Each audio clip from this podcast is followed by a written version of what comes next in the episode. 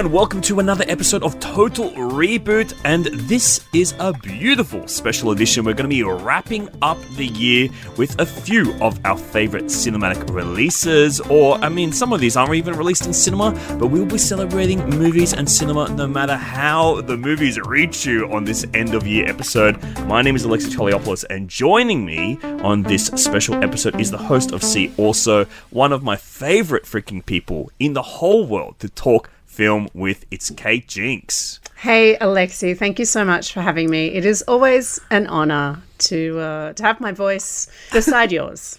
It's been a while since you and I have had the chance to do like an end of year wrap up together. Yeah, it really has. It's been like we used to do it on we used to do it on TV. On TV On when we were famous. and look at us now, just our voices. Uh, we're just you know off in the ether. It's been it's been some time since we've talked about like our favorites. Like we've met up to talk about specific films, but we talked about Petite Maman. Remember that was Oh, yeah. probably the last film we went deep on. But uh, How could I ever forget? It's a glowing experience, that movie. It's, the so lasted with me all year. I just bought the Blu ray as well, Kate. Oh, well, do you know my biggest film thing of the year is I have made a return to physical media thanks to you, Alexei Oh Toliopoulos. It makes me so happy. When I got that text from you saying, I've bought a Blu ray player, please teach me, please mentor me, I was like, oh my god, great. I've caused some good in this world. Well, I used to spend all my money on those goddamn Criterion uh, releases and like BFI releases. Mm-hmm. Yeah. And for the last, I don't know, 10 years, I've really been saving my pennies, not buying Yeah. them. And now I'm back in there again. But what I'm buying more and more is films that you can't stream Yes. on DVD off eBay. So I just, Yeah. 200 cigarettes arrived in the mail yesterday. Oh, wow. That's it. You it's a dangerous game you're playing now, Kate, because you'll find all these white whales out there that you're like, well, I can't access this any other way. Time for me to buy a sixty dollar out of print crap DVD from across the world.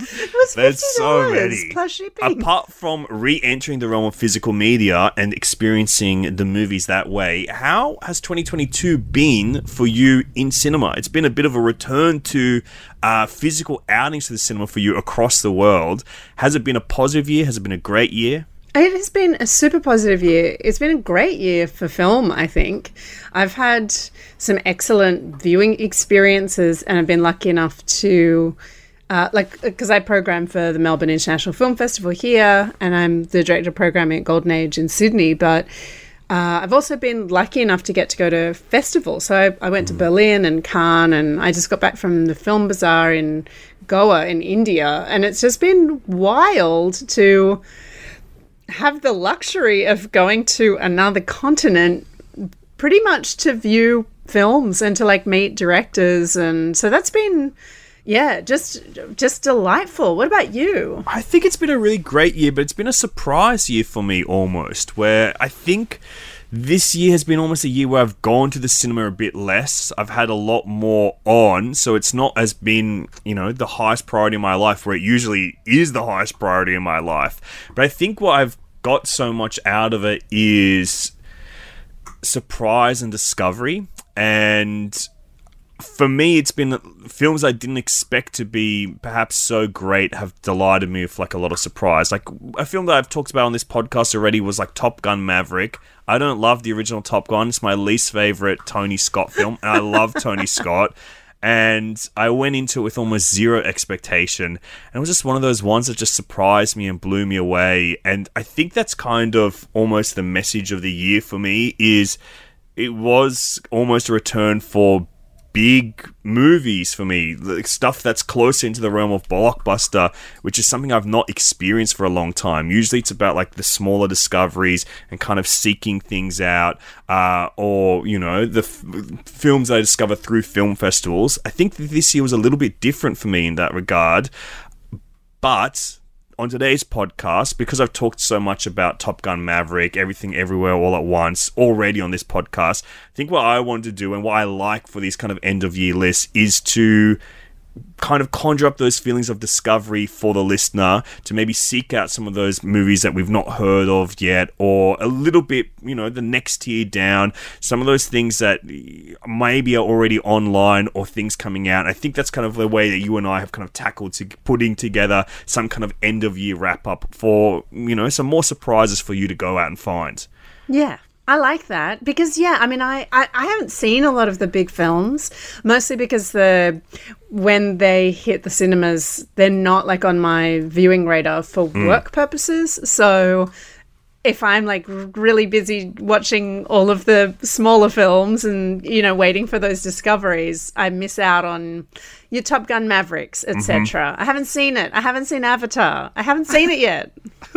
well, I have seen Avatar. Maybe that will be the movie that I will kick this discussion off with, this list, uh, because I just saw it and I am an unabashed Avatar fan. I saw the first one in cinema uh, because it came out the year that I was finishing high school. So it's so bizarre to be I'm a completely different person to when I first saw it. Well, not really. I actually don't think I've ever gone through a true metamorphosis in my life. I've been yeah. are you a whole, Na'vi? Is that what you're saying?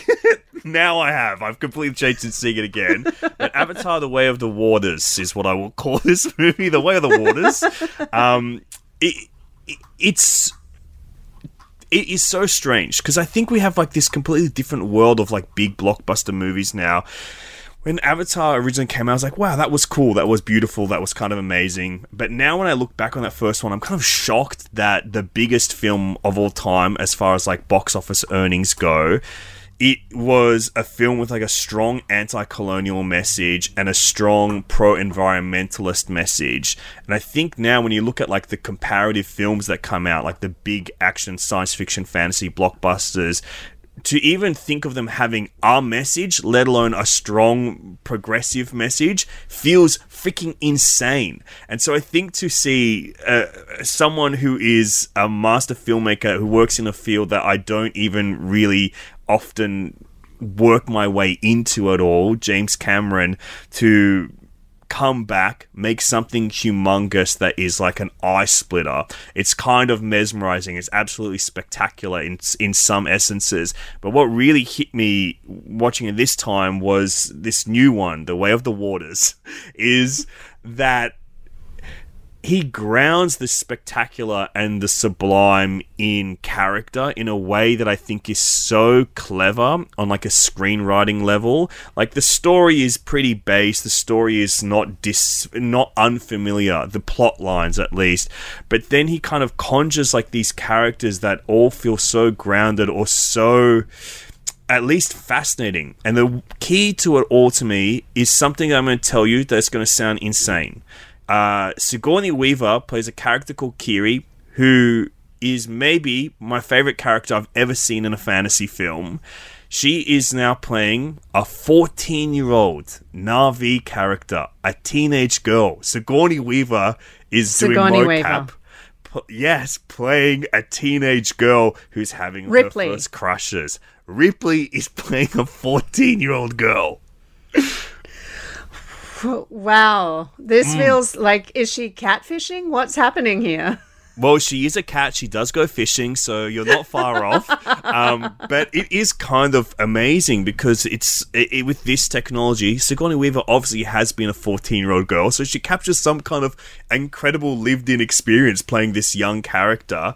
And it captures like this kind of soulfulness, this spirituality that I just did not anticipate truly connecting with in this movie that I found fascinating. Even the characters like this little kid called Spider that's got these dreadlocks you're seeing on the posters. I'm like, there's no way I'm going to like this or like this movie. And I'm like, lo and behold, I love this stupid character. I think it is quite a wonderful experience. You won't see anything like this until the next one comes around as far as like big fantasy spectaculars go. Um, you know, I, I, quite enjoyed Avatar. I, I was looking forward to it, but I enjoyed it even more than I thought I would because it's bizarre to come to terms with it actually being real now. Look, I'm not anti-Avatar. I will say. Thank goodness. Um, I saw, you know, I saw it when it first came out. I took my dad. Um, I remember it was the first time anyone received a phone call on their mobile in a film I was in and also answered it and spoke to the person and had a wow. full conversation. So that wow. was So I don't. Yeah. So that that's that's kind of you know has become my way of water of thinking of Avatar. But I mean, I will see it. I missed the I missed the big IMAX screening of it here. Um, the blonde kid with dreadlocks has put me off. He's put me off. Yes. I, I, I was like, that looks so stupid. I don't like the look of this. He's a feral child, but I, I love this kid. I love this kid. Like, I love all the characters in this movie. Bizarre. Great screenwriting from James Cameron in a way that no one else is really doing. Like, big blockbusters, grounded in character, interesting stuff. Kate, what is your first pick on the list? Well, okay, look, for terms of uh, grandeur, let's say, in the same kind of. Uh, I mean, it's not quite um, Avatar, but uh, Sarah Dosa's Fire of Love, I'll start with, because it Wow. is all about the big screen experience, which is what I imagine Avatar is. I mean, you're not watching it on your, you know, your Shrek TV at home, you know. um, on your Game Boy or whatever. But Fire of Love was really, I actually saw it first on mm. a screening link and then went back to see it in a cinema just because I needed that experience. I don't know if you saw it, but uh, it's this, I missed it, but it was one I was dying to see. It's a documentary, right? yes, it's this great documentary. It premiered at Sundance this year and then did the festival circuit and then was released in cinemas in Australia. Uh, it's by Sarah Dosa, narrated by Miranda July, who just has the perfect voice for this. The film uses 100%. It's not like talking heads at all, this documentary. It's 100% archival imagery created by these two volcanologists who were in love. It's all about two people who the only thing they loved more than volcanoes was each other, you know? Like it is just the most beautiful love story between their kind of against all odds um, attitude towards uh, like being in the scientific community and capturing uh, you know what was happening the, like with the landscape and traveling to every different volcano. But one of them would take uh, like micro shots. So they would be filming the lava like bubbling underneath their feet while the other one would stand back and take like the macro. And so you would see like this huge expanse of volcanoes it's so extraordinary and do you know what werner herzog also made a documentary about this couple in the same year but you haven't really heard about that one because it's Herzog couldn't do what Sarah Dosa did. Um, it's just such a unlikely story. Um, and of course, they were they did perish in a volcano um, in an eruption, as they were always destined to do. Um, but God, it's just so beautiful. It's just all this like bubbling lava and eruptions and incredible 70s fashion uh, with Miranda July's kind of very soft narration over the top of it. It was just absolutely extraordinary.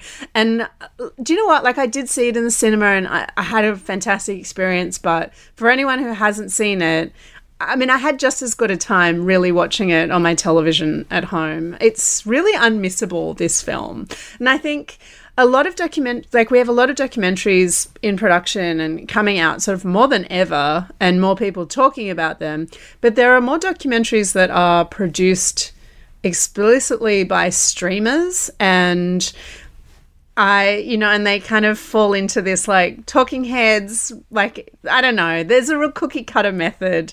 Well, this sort of really stands out from from those films. It's beautiful, Alexia. I can't wait for you to see it. I can't wait either. I missed it every time I tried to see it. I just couldn't line it up. And I think soon, or at least now, it might be ready to have some kind of at home viewing. So I'm dying to see it.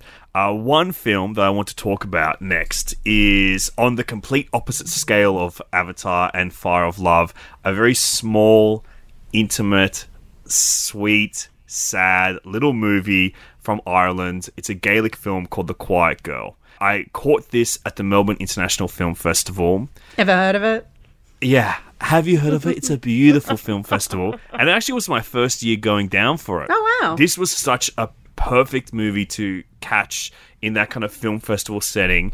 It is basically a story about this a titular quiet girl, this young girl in this family full of kids, but she's different. She's much softer, more sensitive, quieter than the rest of this rambunctious family, and they just kind of can't this family kind of can't deal with her financially or in the mix of the family as stuff is kind of bubbling up. So they send her off to some relatives, like a couple of a, a older couple that are related, like as cousins or an older sister, and uh, it is just the softest story. There's just minor little plots, but for me, whenever it's these films about like children, uh, there's this pers- the perspective I think is so key, and this kind of captures that perspective of an observant child, like a child that is just like a bit of a wallflower, kind of seeing the world around them and the interactions of adults as they kind of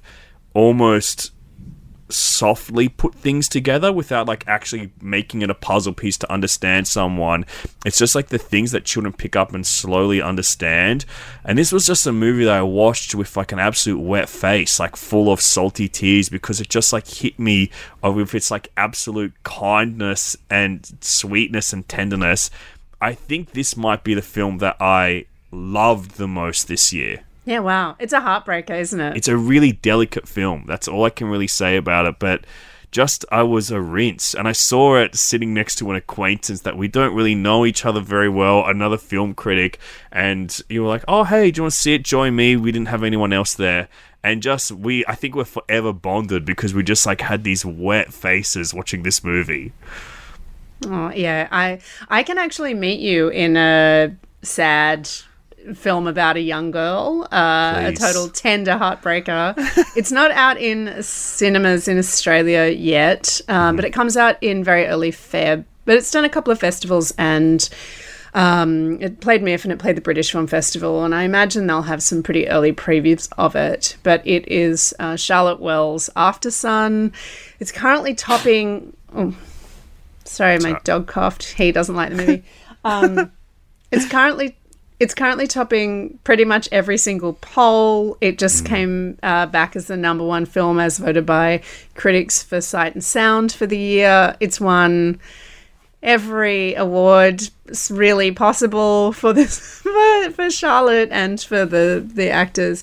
Um, it's a really beautiful film. She's a Scottish director based in New York, uh, premiered at Cannes, and it's essentially about kind of family and memory and it's just the most tender thing. It's so beautiful so sweet.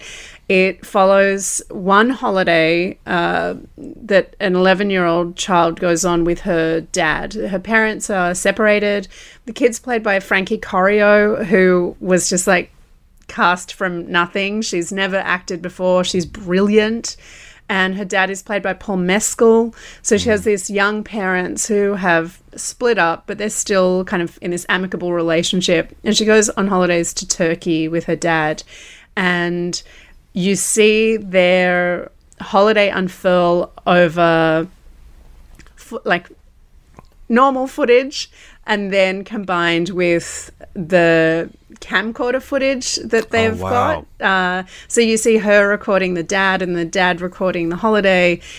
And then it comes back to the older character uh, watching it as an adult. So it's all Oh about the idea of what you think is going on uh, as a child in like this kind of adult world and then looking back and seeing like what your dad was actually going through and what the relationship there is and everything that has passed between that holiday when she was 11 and her um, and her birthday uh, as an adult.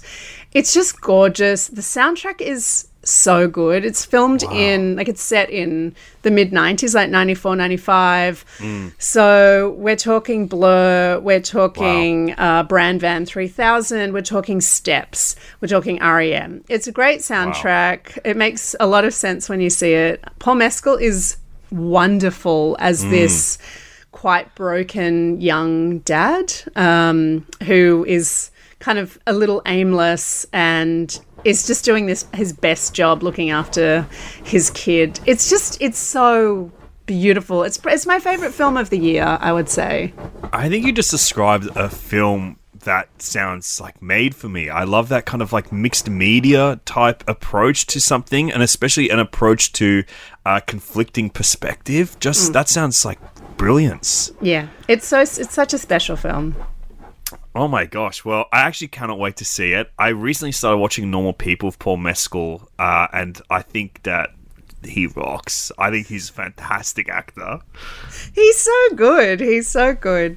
Uh, I saw another film with him in. You can cut this out. But I saw him in another film this year that hasn't come out yet, um, and yeah, he's just remarkable. Like he's just incredible actor. I, I feel like he could get a nomination. Like he could get an Oscar Wow. nom for this.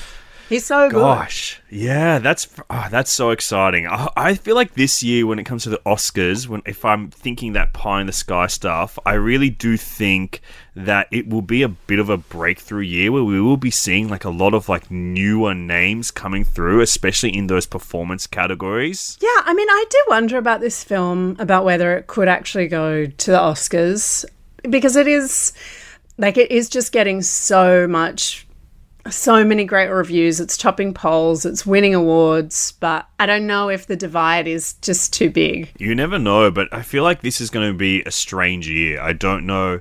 I actually cannot pick what they will be outside of like heavy contenders. Like I guess Elvis to me feels like a lock because it's like a, a biopic with a big performance. I th- I actually am. That's a f- pure guess. I was like, that must be the safest one because it feels weird yet Oscar-y. Your no made me doubt it completely, and I'm like, okay, I have no idea anymore. I just, I, I just would be surprised. I mean, it'll probably get nominated. I don't know. Maybe the Fabelmans because Hollywood hmm. loves a film about Hollywood. I don't know.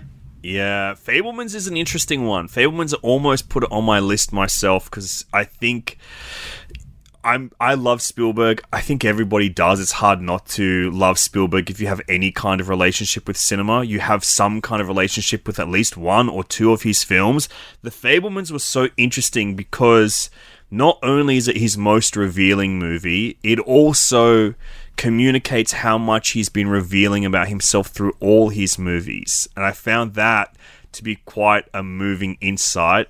It's a, I think uh, that movie I'm still processing almost. I haven't seen it. My guess was purely cynical, but uh, I kind of think that Banshees of Inisherin might win, Great. which I loved. I loved loved, it. too. I loved it too. Uh, Martin McDonagh, interesting guy. I think it's his best film. It's 100% his best film. I really hated billboards uh, out of wherever it was in Missouri, but um, I really disliked that film a lot. And But you're a big Seven Psychopaths head. you know me. Um, I mean, I liked In Bruges at the time, but I, I really love his brother's films, and I felt like this felt like one of his brother's films to me. I always I love thinking about like brother brother filmmakers. One's the Tony Scott, one's the Ridley Scott, and with these guys, I've yet to pin down who's who. I just loved Calvary. I loved that film, and um, yeah. Anyway, I love Banshees of Inisherin. Such a good. There were so many good donkeys in cinema this year, and that was that was one of them. I've yet to see EO, the other big donkey movie.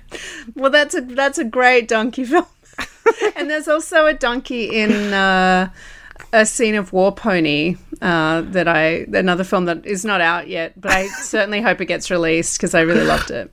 Well, that's another list that we'll have to compare one time. Best donkey movies of 2022. Um, one film that I'm actually not sure if a donkey's in it at all, but I would love to present it to you. This was a movie I didn't even know was existing until like maybe three weeks before it came out. Uh, the movie is the latest film from Richard Linklater. It's another exploration into the world of rotoscoped animation. It is Apollo 10 and a half, A Space Age Childhood. Uh, it is a very small film that is a little bit different to Linklater's filmography in the kind of way that it's told. I feel like he's a director that kind of explores people through the lens of time and this was one that felt almost less linear and more playful, closer to like something like his waking life or even Slacker, but with a defined perspective. It's about a young boy growing up in 1960s Texas, would you believe it, uh, who is dreaming about um, becoming an astronaut, and it kind of takes almost a literal scope where he becomes an a test astronaut that they send to the moon, but it's kind of in a surrealistic way where it's not actually what's happening, but it kind of takes the shape and the form of the movie through like his. I would say it's almost like Richard Linklater's Amarcord, if you will. Like it's like a childhood reminiscence about his time, but it's done in that rotoscope style that he did with Waking Life and A Scanner Darkly. I, for it to not, I didn't even know it existed, and then just popped up on Netflix. I don't have not seen almost nobody talk about this movie that came out like almost half a year ago. I really want to kind of bring it back up, put it on my end of year list because I love Richard Linklater, and I think when he does these explorations into animation, who the hell does that? Nobody. Like you've got Wes Anderson and Guillermo del Toro doing claymation every now and then, but I think him exploring these rotoscoped images are so beautiful. I've never heard of this film. Yeah, I know, right? No, it got nothing during the year. Absolutely freaking squat. Yeah, it's really weird to not have heard of a Linklater. right? It's Like, crazy. a Richard Linklater sci-fi adventure childhood movie about like going into space in his and it's Yep. his animation stuff. It's on Netflix, so Okay. perhaps that's how it kind of disappeared because it didn't get any kind of cinematic release. But I think it is absolutely worth watching. If you have a great setup, this movie is going to make your freaking TV look insane. It's so pretty. It's got beautiful colors. Uh, and I would also just give that shout out to now the trilogy of animated films, A Scanner Darkly, which we did on the podcast earlier this year, and Waking Life. Just two beautiful and now three beautiful surrealist uh, explorations into, I guess, some kind of Texas life. That's so that's so cool. I um yeah, I really loved Waking Life, so I and in fact I have like a lot of weird sleeping issues and use tr- like tricks from that film to work out whether I'm dreaming or not because there was Whoa! yeah, so it's like Jinxception, you, exciting. so you can tell if you're I've got I've got sleep paralysis, right? Mm-hmm. And um and well I, I get it sometimes and uh, I've always tried to tip it over into lucid dreaming. It's like something I'm attempting Yeah. to do. But there's a thing in waking life where you can tell if you're dreaming because you try to flick on a light switch and you can't like actively do that and then that's how you work out Whoa. whether you're still asleep or not. So that's what I try to remember when I go to sleep every night. Is like, well, if I get stuck in the thing, I just have to, and it does work. Whoa, anyway, I, I thought you were going to say you try to talk to Ethan Hawke, but I guess that's the other option. I mean, uh, that's what I'll do tonight. I'll try to do that tonight. I've got a sci-fi, a, a film. Whoa. Maybe you haven't heard of either. Oh my it's God, a little known film. it's called Nope. It's a great film. Yeah, it's such a good film. No, I don't have a sci-fi no one's heard of, but um, Nope is uh, uh, like aside from Aftersun, I think this is my favorite film of the year. I loved it, um, and I, uh, of course, it's the you know, by Jordan Peele, and I've really enjoyed his previous films, like Get Out and and Us, but this is the film that I think I have thought about the most. Like Get Out and Us, I enjoyed during watching them, and of course there were some really excellent think pieces that came out about both after, and particularly Get Out, but. This is the film that, I, upon leaving the cinema, I wouldn't have said this is my favorite film of the year because I was a bit like, eh. But I don't know, six months on or however long it's been, I think about this film all the time. Um, like it's one of those films that just sort of stays with you. Um, and it is also set in. It's not set in Texas. No, it's you know set it's on a California, ranch. maybe. But Yeah, it's a in ranch. It's a ranch style ranch. cinema. There we go. Ranch style cinema.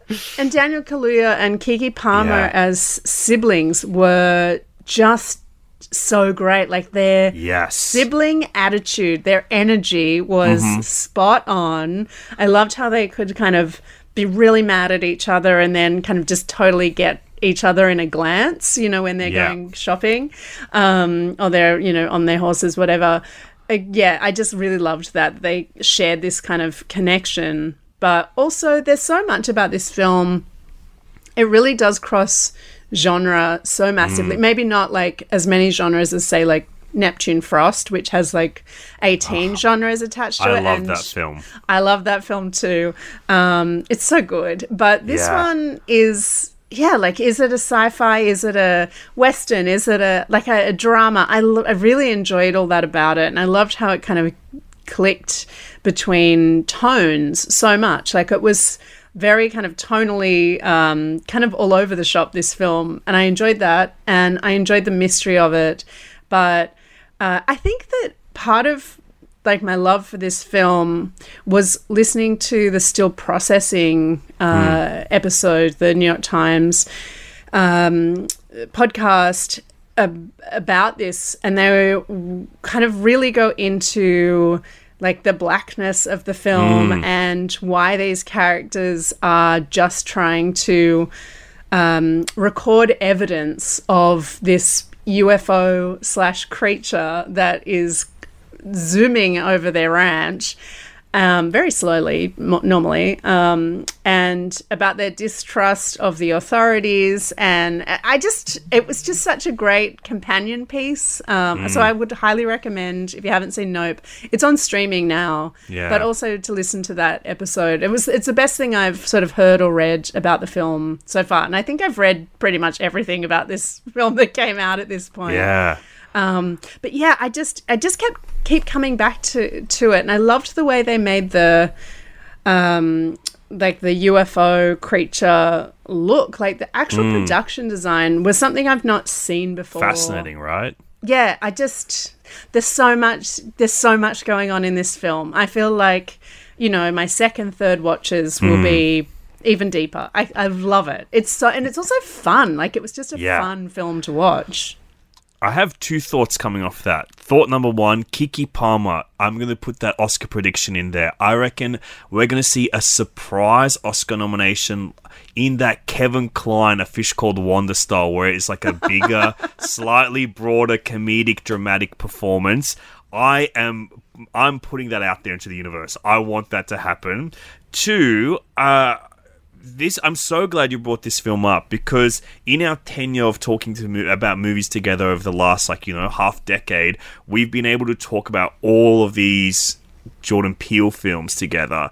And I remember when we talked about Us, it actually felt like for me a graduation from a film for me of like someone talks about cinema because I felt like I was like right on the like the precipice of understanding him as a filmmaker because I think there was like almost because Get Out was just so universally acclaimed, and I do think it is like the defining film of that decade of cinema as far as the culture goes. I think it is a masterpiece, and it it truly defines what cinema was going through at that time. And I think when Us came out, because it was like a much different, broader horror narrative film, that whereas Get Out was small, precise, and then Us was bigger and broader. People were still kind of coming to terms of understanding like what a Jordan Peele film even is because they had such a closed-in idea, and then Us kind of blew it up. I think Nope is the film that's blown it up for me even because I'm st- I've only seen it once and I've thought about it a lot, but I'm still going. I need to go back because I think it just even defied what my expectations of it were going to be. I thought it was going to be a take on Spielberg, but I didn't expect that it was going to be, you know, th- th- Close Encounters of the Third Kind or E.T. or War of the Worlds. I had no idea that I was going to be watching Jaws, and I think that's what I delighted in so much, and kind of why I need to go back to Nope and revisit it.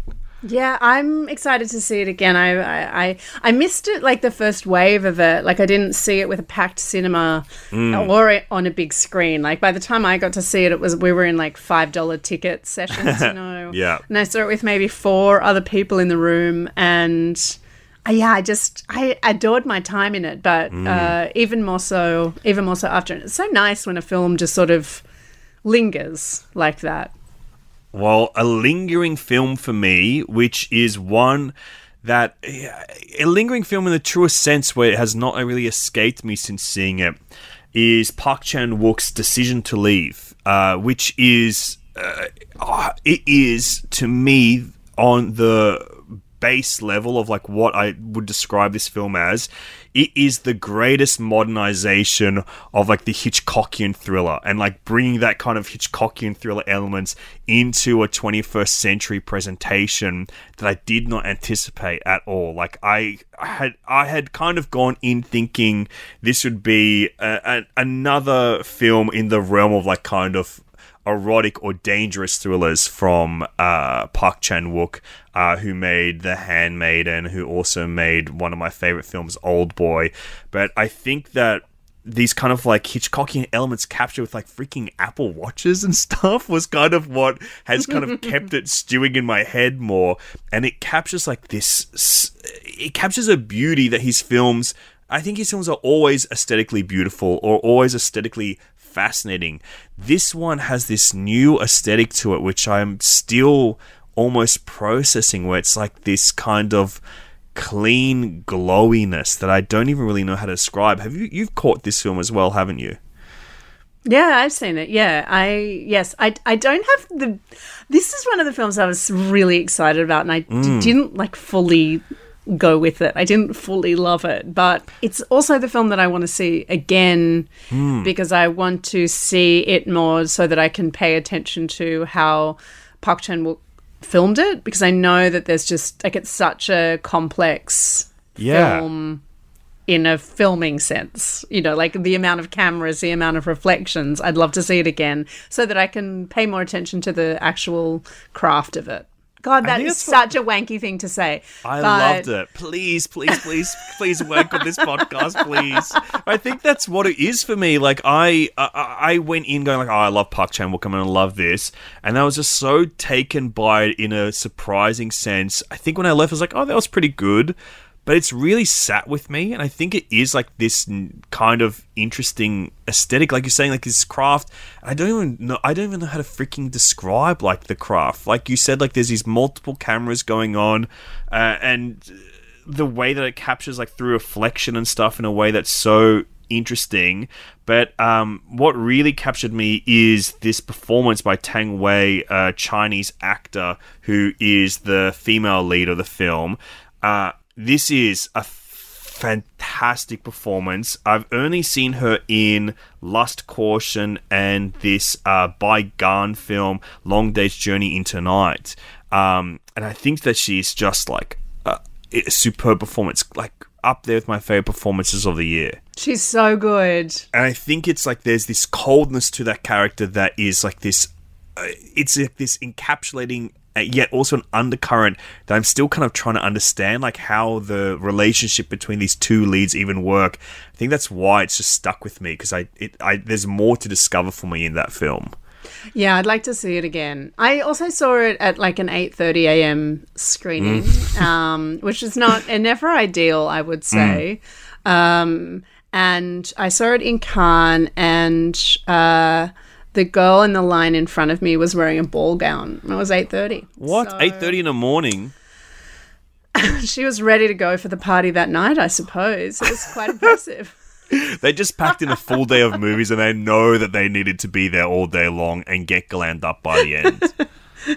pretty much yeah pretty much uh, yeah but i i mean i thought it was a really stunning film like visually it's very mm. beautiful mm. very, very beautiful yeah and like you know it has that kind of korean melodrama that yeah. i enjoy yeah, absolutely. It's it's pretty it's interesting. It's one to keep on your radars. I think that it is out there in some kind of video on demand now. So if you want to catch up with it, please do. Park Chan Wook, I think, uh, is such a fascinating filmmaker, and I hope they get to make films forever. My next one is a film that I only saw last week, and oh yes, I love a late entry. I love a late entry.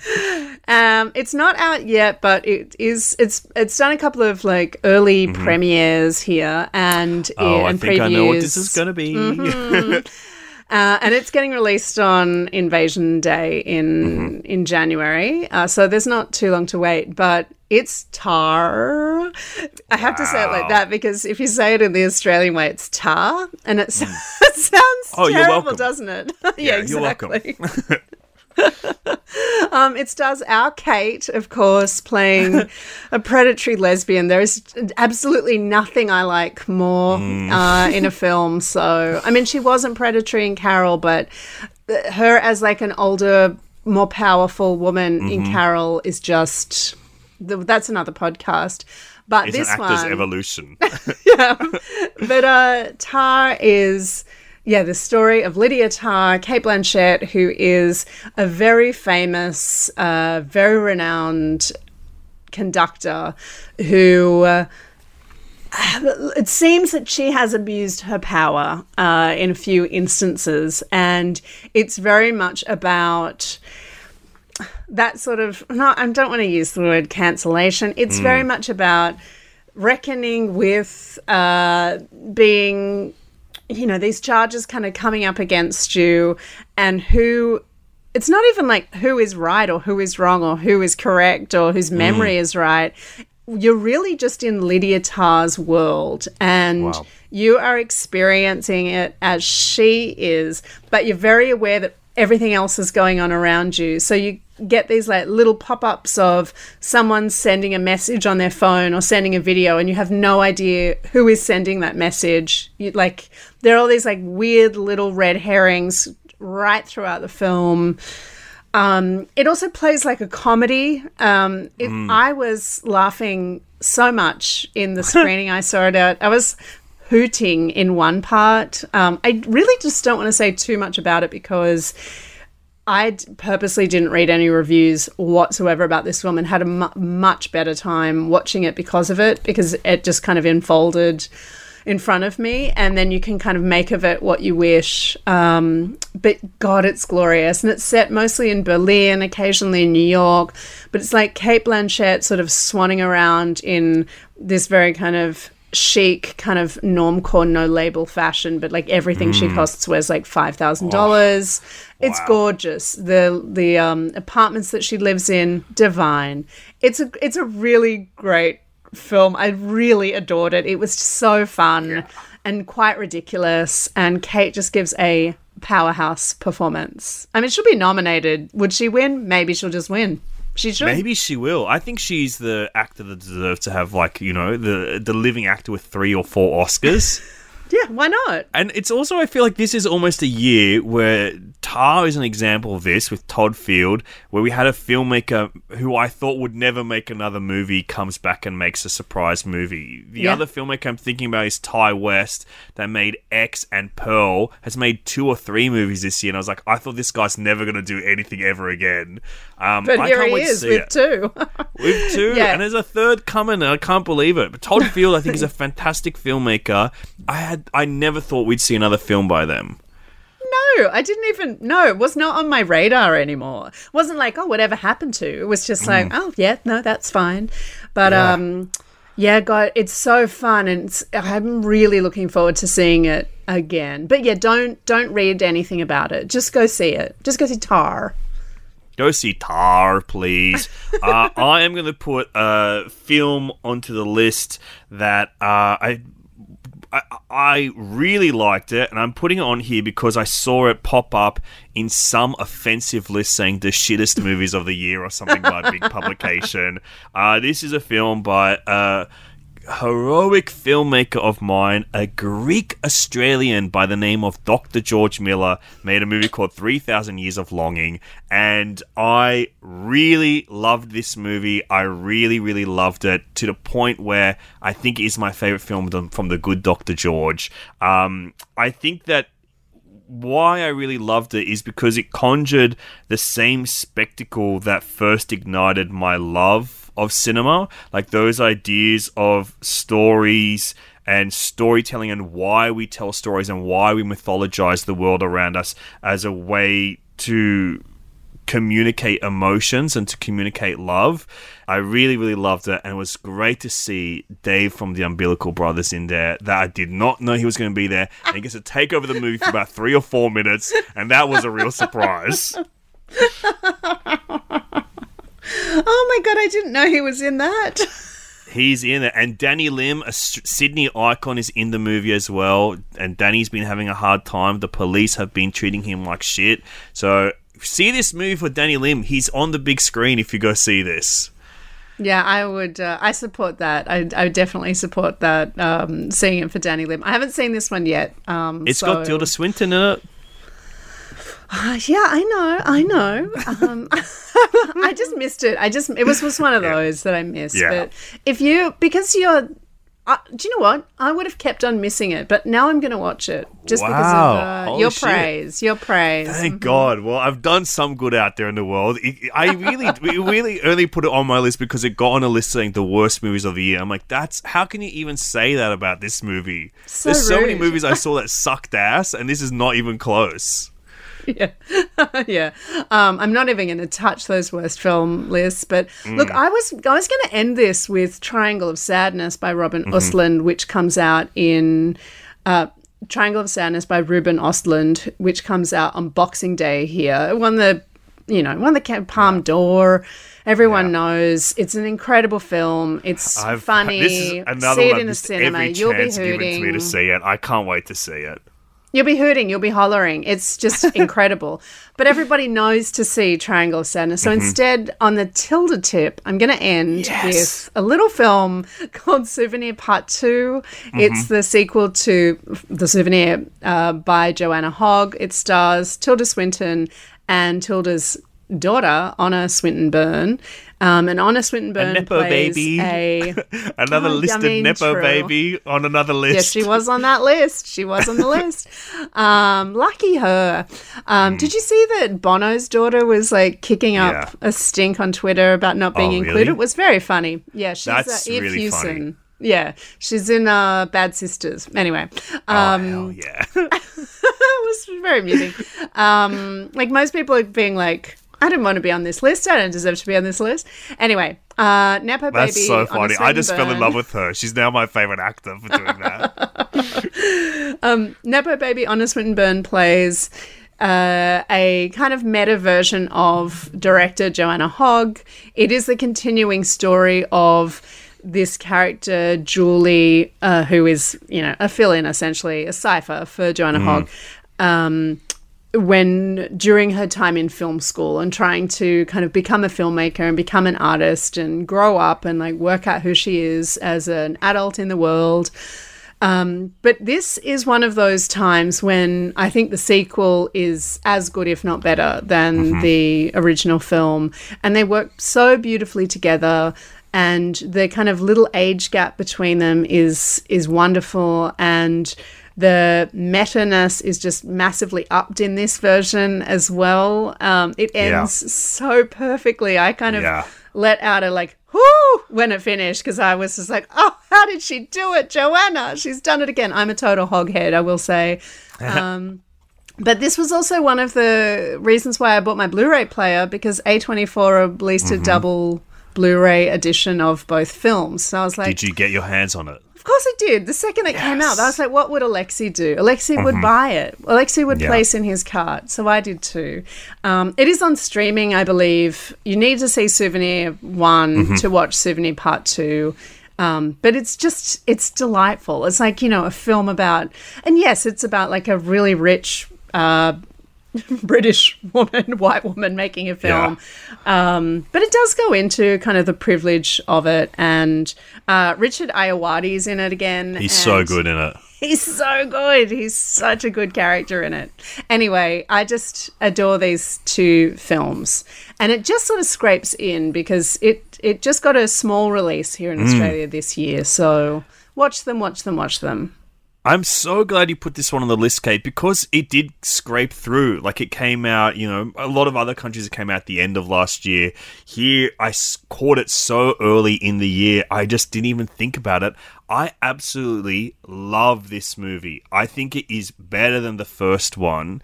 Um, uh, but because they why I love them together is the difference between the two films. Like tonally, they're different films, but they continue the same story. Where the first film is like this dark tragedy, and I I'm probably uh, hyperbolizing by even using the word dark, but it is uh, a deeper emotional well. The first film, and then the second film is about trying to understand that emotional well that you've fallen down or that that that is within you and it is quite funny and it is quite insightful and i think it was uh, you know, having it's a, a, film about someone going to film school, having gone through that experience. There's this real, real scene. One of the realest things I've ever seen in a movie is like this bickering argument between the low stakes that are so high of making a student film. And I was just like, this is so real. It is so. It's like kind of bitingly funny at how snippy it is. But I just, I really, really love this, and I, I am so close to buying that freaking Blu-ray as well. But Do I it. think I'm gonna be oh, okay. I will. I was gonna, I was gonna hold off, but you've convinced me I'm No. buying it. Do it because there's also this really great uh, bonus feature with um, Scorsese uh, talking Wow. about why Executive he loves producer. the film. Mhm. Uh, Talking to Joanna Hogg, and there's this whole like mini feature about like, is it really Joanna Hogg's story? Which is a bit Hmm. silly but quite fun. Anyway. Uh, yeah, just great films and great soundtracks. Um, Yeah. I actually made a Spotify playlist of all the songs from both films that you can search for. Um, it's like a public playlist, but uh, Yeah. it's a good thing to have in the background. That is so good. Uh, any other films you want to kind of mention before we wrap things up? Oh, um, I mean, I really loved "You Won't Be Alone" by Goran Stolevski, um, which was filmed in Macedonia. It's essentially about shape shifting witches. It's sort of the last film you would expect to come out, uh, like to come from an Australian director. Um, Yeah. I loved his, his other film film this Of an year, Age. Of an Yeah. Age. I loved it. I loved it. I loved it. I hope that gets a big release next year. Um, it should do because that is that would be on my top five for sure. But it's not. Who knows when it's being released? That's Um, probably why I held off from putting it on mine as well. Because I'm like, I don't, if I say I love this movie, who you got, you can't see it. Just keep it in the back of your mind, dear listener. Keep it there. of an age, keep it in there. See it. Um, the only other one, it hasn't come out yet, and I'm really hoping that it gets released. It's De Humani Corpus Fabrica. It's a French documentary, uh, largely filmed with laparoscopic cameras, uh, just footage of hos- of um, footage of actual surgeries happening, and Wow. it was one of the best cinema Yikes. experiences of my life. Oh my gosh. Okay. Uh, You're a little strange. I hate to say it. so are you? What are yours? Well, uh, I've got two that I want to say. Uh, I loved Triple R. I felt that I was so blessed to have seen it in the cinema. Um, I had it. The, that's probably my best time at the movies all year. I went with my partner. We had the day off together. I'm like, let's see a movie. I would heard like one thing about this film, and I was like, let's just go see this. It's three hours long. It'll be fun and we saw with a packed crowd and we were the only white people in the whole audience and people were cheering and screaming and it was like the most fun i've ever had. I was the cl- the most pure joy I felt in a movie was seeing like the spectacle of that film, and I think that was kind of where I was like, okay, the blockbusters are back when I'm seeing this, and the surprise of my life to see it have this huge life after see catching it like this one screening, and me going trying to get all my friends to go see it with me again, and to see it like blow up it's made me very happy. Um, the other one is a movie that I know you love uh, by Amanda Kramer. It's a movie called Give Me Pity. And I love this kind of movie. It stars uh, Sophie von Haselberg, who is the daughter of Bette Midler, a Nepo mean- baby, I playing mean. a, a, a deranged Bette Midler type. And I love a bizarre, surreal movie that has a conceit and then it doesn't break that conceit. And what this film is doing is it's like a almost like a lost TV special from the 70s or 80s and it just presents itself as thus and it feels like a kind of I guess a more modern context is like a bizarre uh, midnight adult swim experiment uh, but I just I thought that was quite magical for me that film. I love it. It is so unhinged. That movie It's is bizarre. unhinged and I Yeah. loved every second. Loved it, loved it, loved it. Kate, thank you so much for joining me here at this end of year wrap up. I'm glad we got to share our cinematic experience with each other this, this year.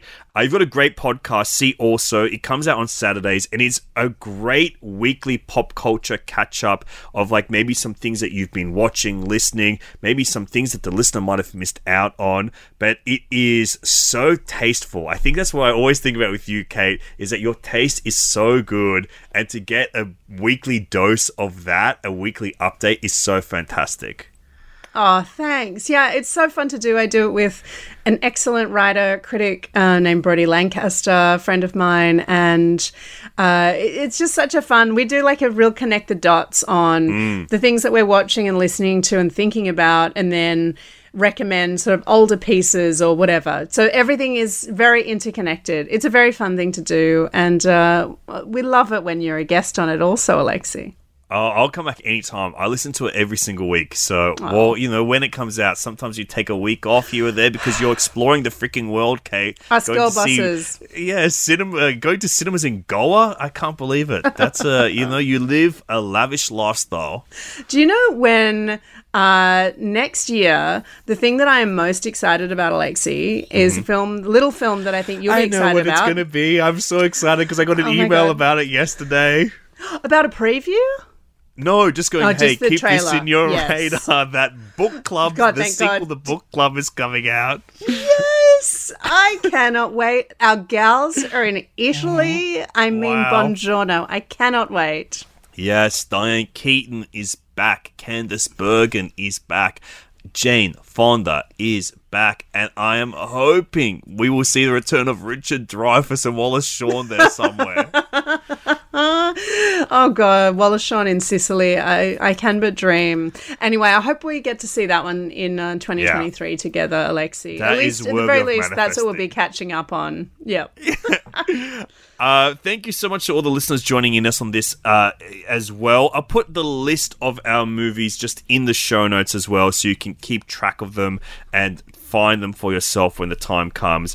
Uh, but thank you so much. I hope you have a very beautiful 2023 in the cinemas or wherever you choose to worship the art of cinema. You don't have to go to church to pray. That's what I say. You can watch them at home too, and I don't think any less of you. Uh, enjoy those. Thank you for supporting the podcast this year as well. Next year, I will be doing something a little bit different at the start of the year, still in the realm of movies. Uh, I talked about on our last episode with Cameron where we were talking about our favorite films of all time and it'll be a bit more of a recommendation show, almost like a video store attendant telling you movies that you should watch based on your taste. That's kind of what I want to do for a little while. And then Cam and I have got like a big podcast idea that'll be coming out on this feed a little later on in the year, but we have been working tirelessly on a new documentary type ideas. That's all I'll say. So we have not had much podcasting ability together recently, even though we've seen each other probably 12 hours a day every day